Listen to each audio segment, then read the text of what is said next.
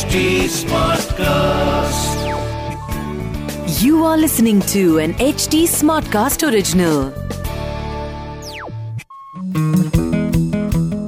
चिमुरड्यांनो हाय मी वर्षा घेऊन आले आहे तुमच्यासाठी एक नवा कोरा पॉडकास्ट ज्याचं नाव आहे एकदा काय झालं दर आठवड्याला मी तुमच्या भेटीला येणार आहे आणि आटपाट नगरातल्या काही गोष्टी सांगणार आहे.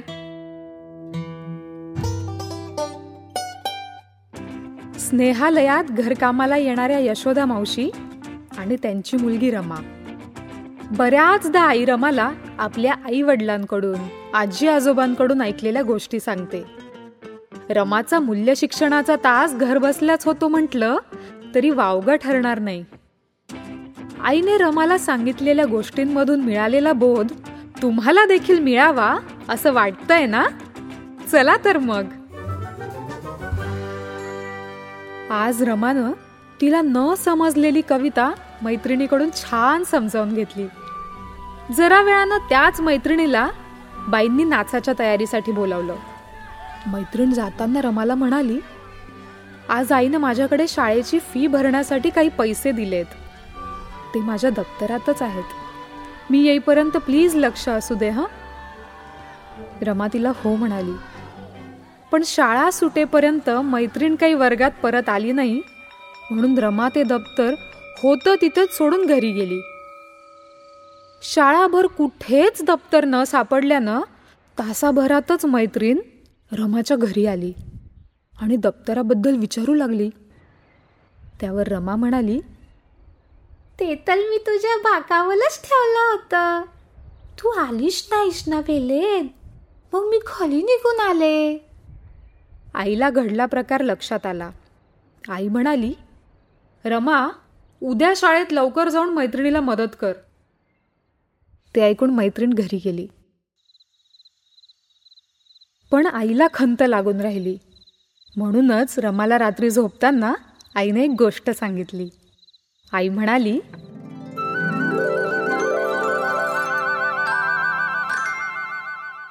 एकदा काय झालं?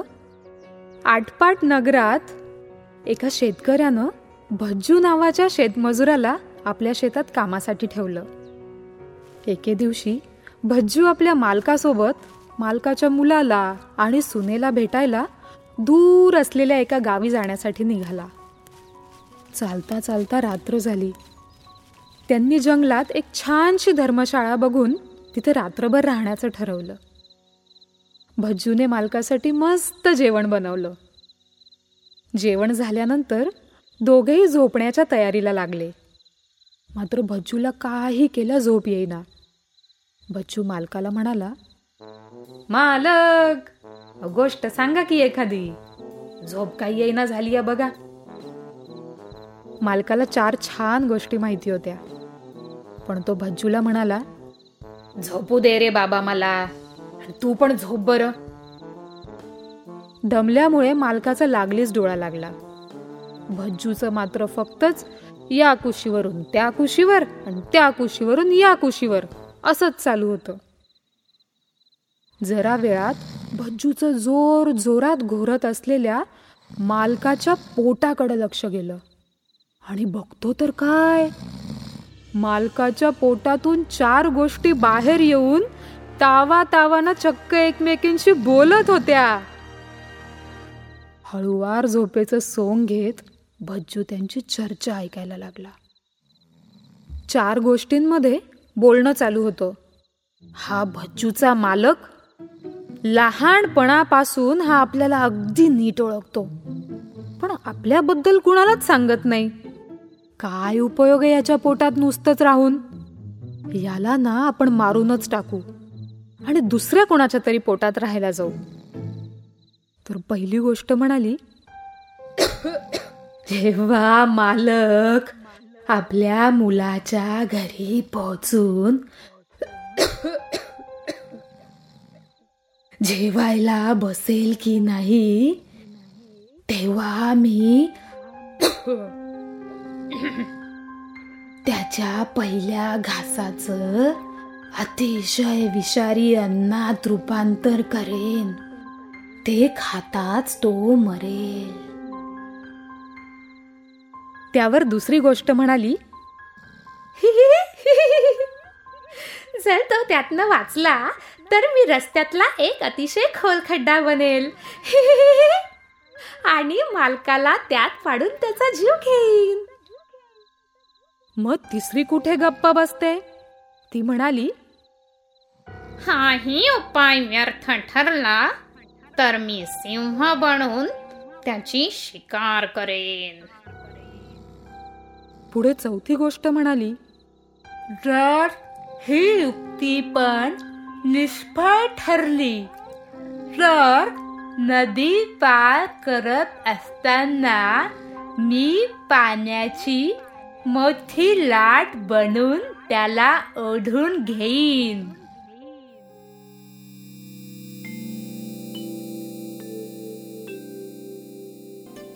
दुसऱ्या दिवशी सकाळी मालक आणि भज्जू मालकाच्या मुलाच्या घरी पोहोचले. मुलाने आणि सुनेनं खूप आदरानं त्यांचं स्वागत केलं. प्रेमानं स्वयंपाक बनवून त्यांना जेवण वाढलं. जेवणाचा पहिला घास मालक तोंडात घालणारच. तोच भज्जू मोठ्यानं ओरडला. जेवणात किडा आहे म्हणून तो घास त्यानं मालकाच्या हातातून हिसकावून घेतला. बघतो तर काय त्या घासाचा साप बनला होता. पुढच्या दिवशी ते घरी जाण्यासाठी निघाले. भज्जूला काही अंतरावर रस्ता दुभंगतांना दिसला. काल गोष्टींच्या गप्पांमध्ये ऐकलं तोच हा खड्डा असावा का? तो स्वतःशीच विचार करू लागला. अचानक तो मालकाला म्हणाला मालक बरा जोरात. काही न कळता मालक भज्जूसोबत पळायला लागला. दोघही काही अंतर गेल्यावर मालकानं मागं वळून पाहिलं. बघतो तर काय रस्ता दोन भागांमध्ये विभागला गेला होता. आणि मध्ये खोल दरी निर्माण झाली होती. पळून पळून दमछाक झालेल्या मालकाला अचानक समोर सिंह दिसला. मालकाला काही कळण्याच्या आतच भज्जूने बाजूलाच पडलेल्या लाकडाची मशाल बनवली. आग पाहताच सिंह पळून गेला. आता मात्र भज्जू आणि मालकाची भीती शिगेला पोहोचली होती. केव्हा काय संकट येईल या तणावात ते भरभर भरभर रस्ता कापत निघाले. त्यात काळोख वाढतच चालला होता. पुढे काही दिसेनासं झालं. मात्र राहण्याची सोय मिळत नसल्यामुळं त्यांना नदी पार करून आदल्या दिवशी ज्या धर्मशाळेत ते थांबले होते तिथपर्यंत पोहोचणं भाग होतं. आता दोघांची खरी परीक्षा सुरू झाली. नदीच्या किनाऱ्यावर ते पोहोचले आणि नदी पार करायला सुरुवात झाली. बच्चूच्या हृदयाचा ठोका चुकत होता. काय करावं या विचारात असतानाच एक मोठी लाट पुढे चालत असलेल्या मालकाला घेऊन गेली. क्षणार्धात होत्याचं नव्हतं झालं. मालक दिसेनासा झाला. आपल्या प्राणाची बाजी लावत भज्जूने लाटेच्या दिशेनं पोहायला सुरुवात केली. योगायोगानं नदीत असलेल्या एका झाडाच्या मुळांमध्ये मालक अडकला होता. भज्जू त्याला नदीच्या दुसऱ्या किनाऱ्यावर घेऊन आला. पण त्याला हरल्यासारखं वाटत होतं. कारण आज काही केल्या मालक डोळे उघडे ना. भज्जूला अश्रू अनावर झाले. मालक! मालक! म्हणून तो रडायला लागला. पण तरी हिंमत न हारता आजूबाजूला फिरून त्याने एक औषधी वनस्पती शोधली. तिच्या पानांचा रस काढून मालकाला पाजला आणि जरा वेळात मालक शुद्धीवर आला. भज्जूच्या चेहऱ्यावर हसू उमटलं.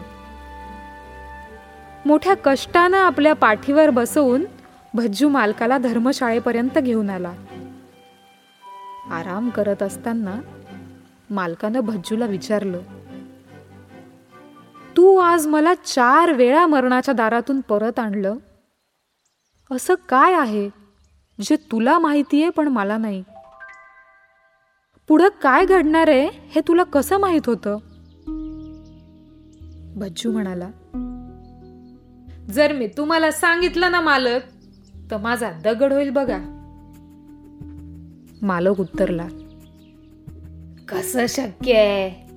तुला काहीही होणार नाही. तू सांग मला. त्यावर भज्जू म्हणाला ठीक आहे मी सांगतो पण एका अटीवर बरं का? जेव्हा माझा दगड बनेल ना तेव्हा मला परत मनुष्य रूपात आणण्यासाठी माझ्या दगडाला रक्ताचा स्पर्श करावा लागल.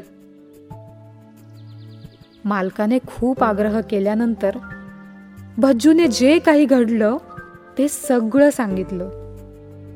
आणि पुढच्याच क्षणी तो खरंच दगड बनला. दुर्दैव बघा ना.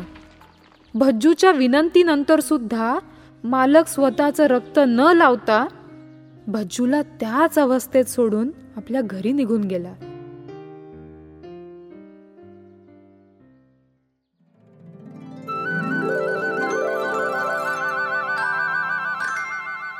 गोष्ट संपताच रमाच्या डोळ्यात अश्रू आले. रमा इतकी संवेदनशील आहे. हे पाहून आईला छान वाटलं. आई म्हणाली बाळा कुणी आपल्यावर स्वतःच्या जीवाचीही पर्वा न करता विश्वास ठेवत असेल ना तर त्याच्या विश्वासाला तडा जाऊ नये ही मोठी जबाबदारी आपल्यावर असते. हे नेहमी लक्षात ठेव.